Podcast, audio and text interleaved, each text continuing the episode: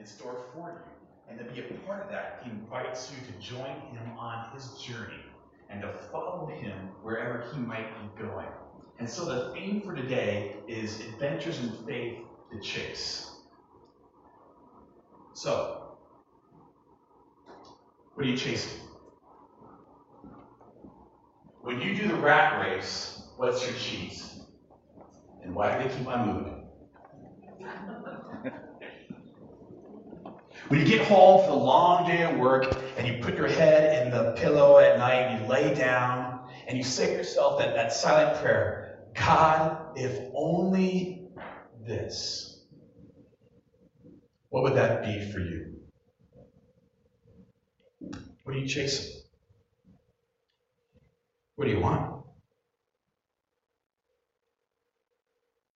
In our text for today from Ephesians chapter 3, the Apostle Paul shares his prayer for the church, for that church in Ephesus. Um, it's a church in modern day Turkey, and Paul writes a letter to them.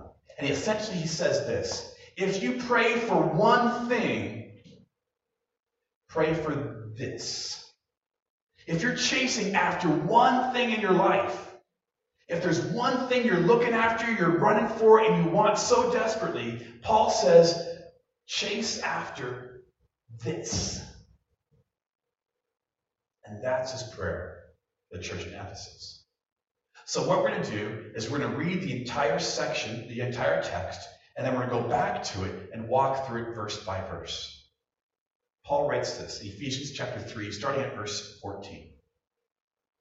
For this reason, I kneel before the Father, from whom every family in heaven and on earth derives its name.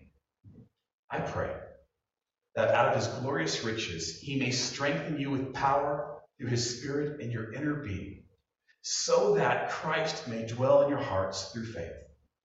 And I pray that you, being rooted and established in love, may have power together with all the Lord's how wide, how long, how high, how deep is the love of Christ.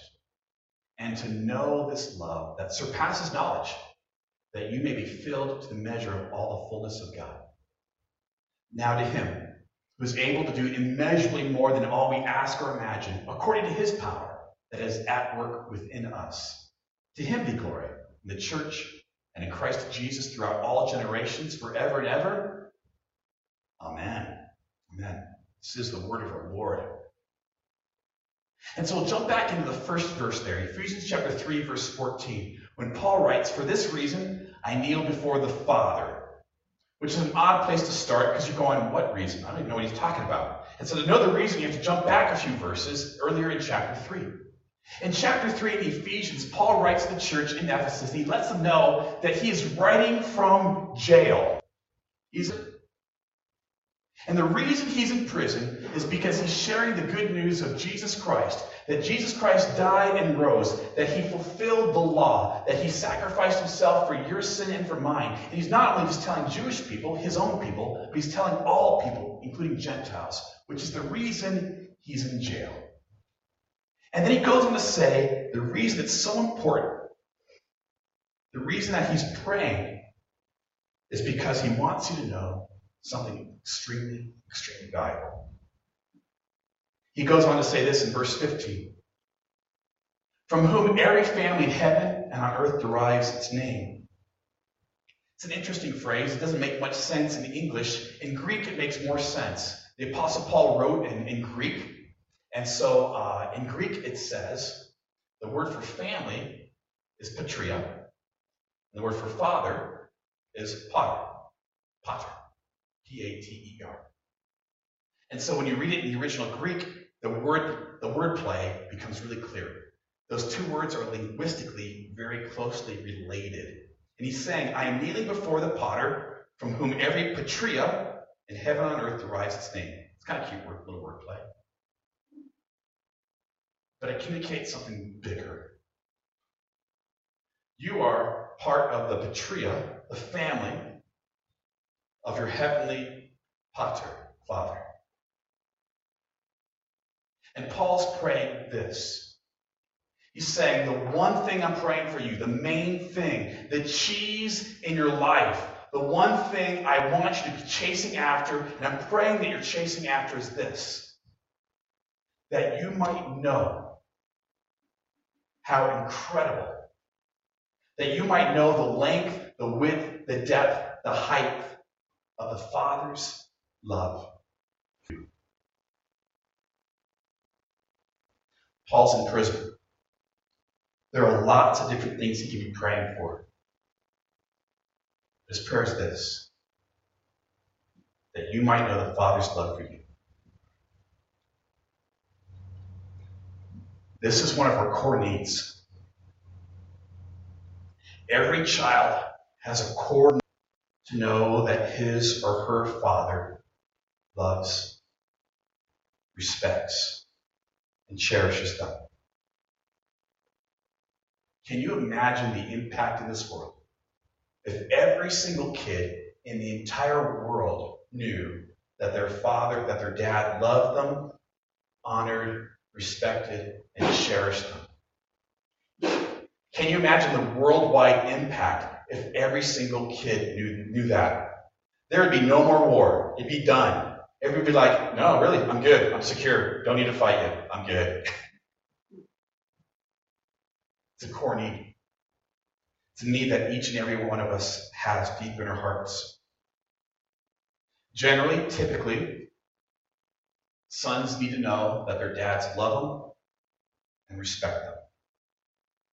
And generally, typically, not always, of course, but daughters need to know that their dads love and cherish them. It's life changing. It's life changing. And all of us have those wounds. And we all have them because we all had dads who were not perfect. I have them, my kids have them, we all have them. And we'll do crazy things to try to fix that wound.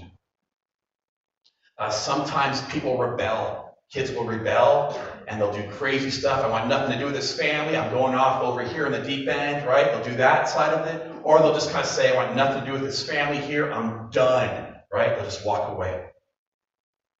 Uh, sometimes kids grow up and they work super hard to be successful and excel, and they'll try to earn that, that dad's love and respect and cherish. And sometimes it works and sometimes it doesn't. And sometimes girls will grow up and they'll try to find that love that they need from, from their father. They'll try to find it in another man or men. We all have that wound. And sometimes that wound runs deep. And that's why this is the Apostle Paul's number one prayer, the church.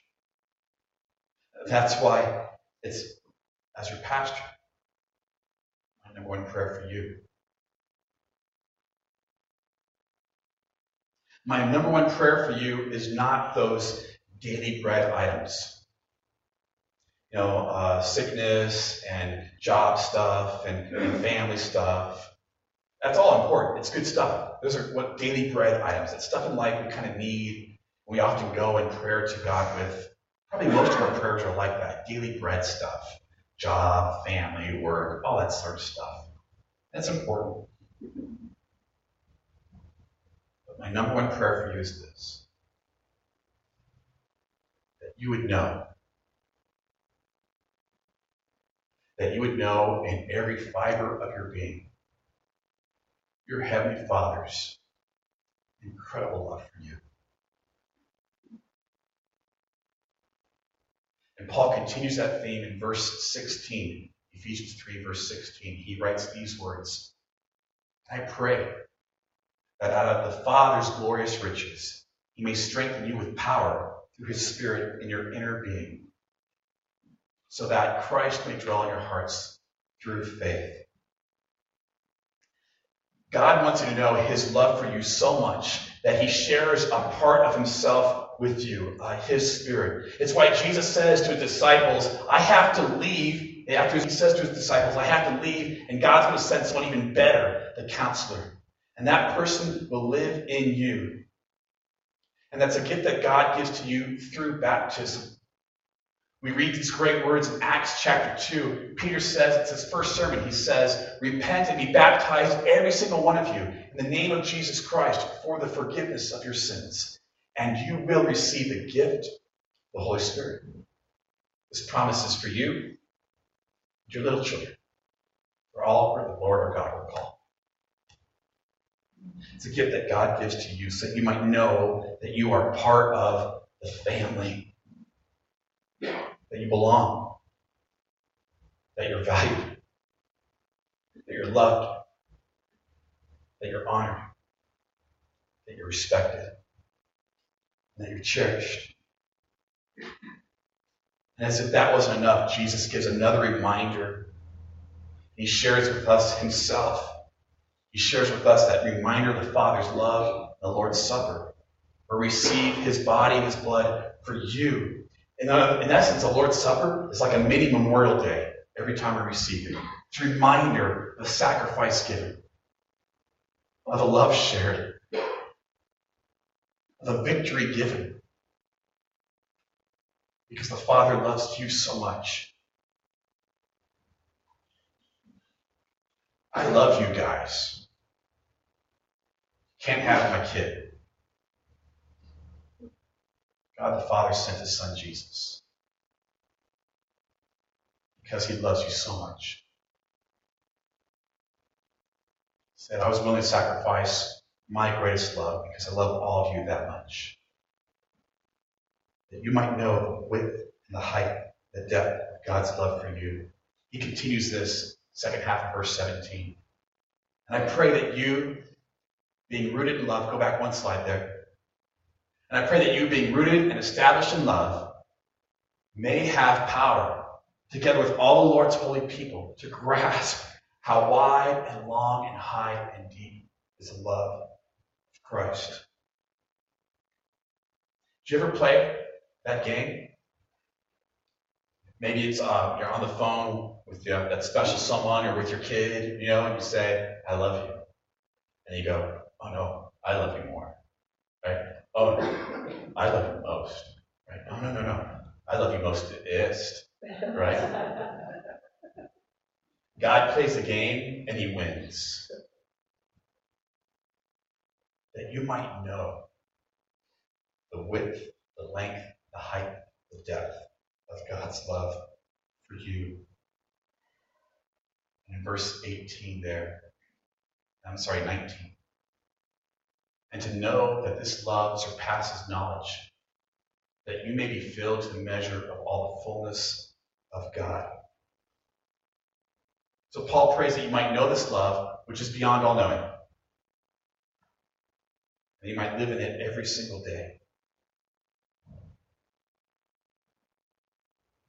And he concludes with this great, this great conclusion right here, verse 20.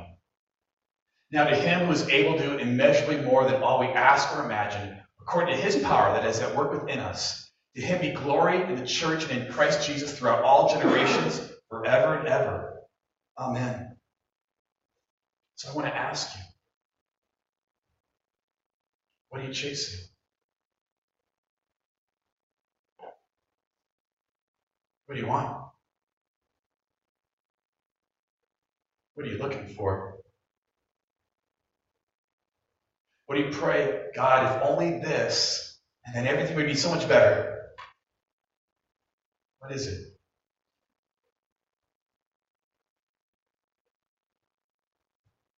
God invites us to rest in Him. It's hard. It's hard because we go to God with all these requests, these daily bread items, right? Uh, Lord God, I need help with this. Lord, uh, my health is poor in this area. If you could heal me here, that'd be fantastic.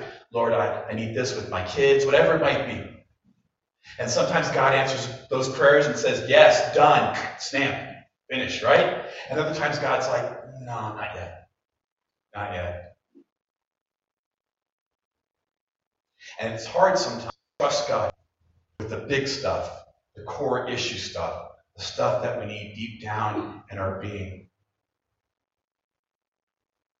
And I, I thank God. I thank God that He doesn't answer yes to every single one of my prayers, because if He did, well, I, I'd be fine. I'd be fine. Finances secure, healthy, kids good. Yeah, I'm fine, God. Just fine. Don't need to do any more work on me. I'm fine. And God, in His mercy, invites us to say, you know, sometimes I'm not fine. Uh, sometimes I need help that I can't do for myself. But Lord Jesus, you can. Heavenly Father, you can. And so my prayer for you is the same as Paul's prayer for the church in Ephesus. That you might know Father's awesome love for you.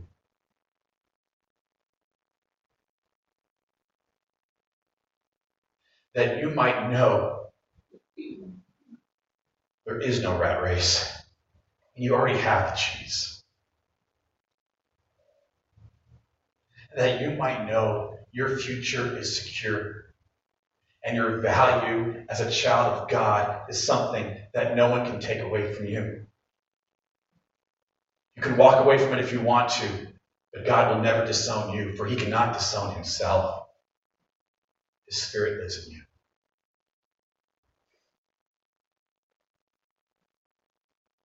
And so, how do you chase something like that?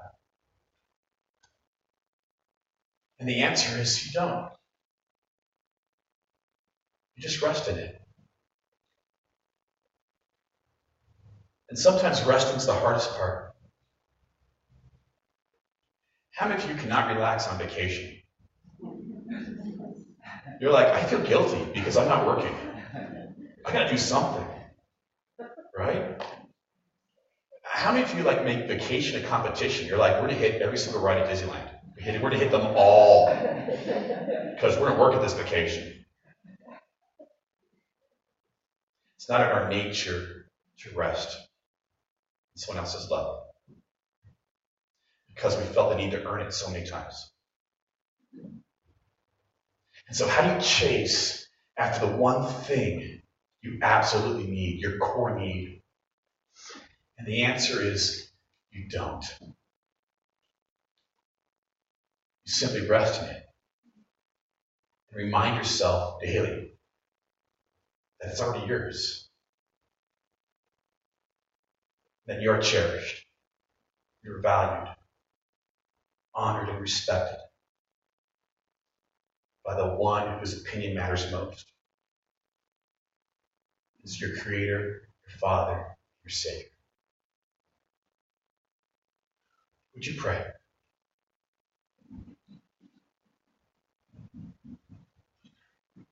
Heavenly Father, help me to know in my head and in my heart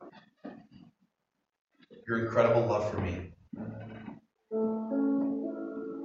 Help me to remember, Lord God, that of all the words that I've heard in the past, maybe words from people who are super important to me, that of all those words, your words are the most, that they work, matter the most. Help me to rest in those words. Help me to rest in your promises, Heavenly Father. Help me to love.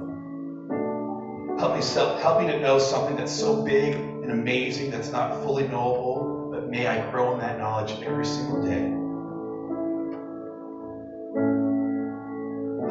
To in you, Heavenly Father. That I might live joyfully, securely, hopefully, confidently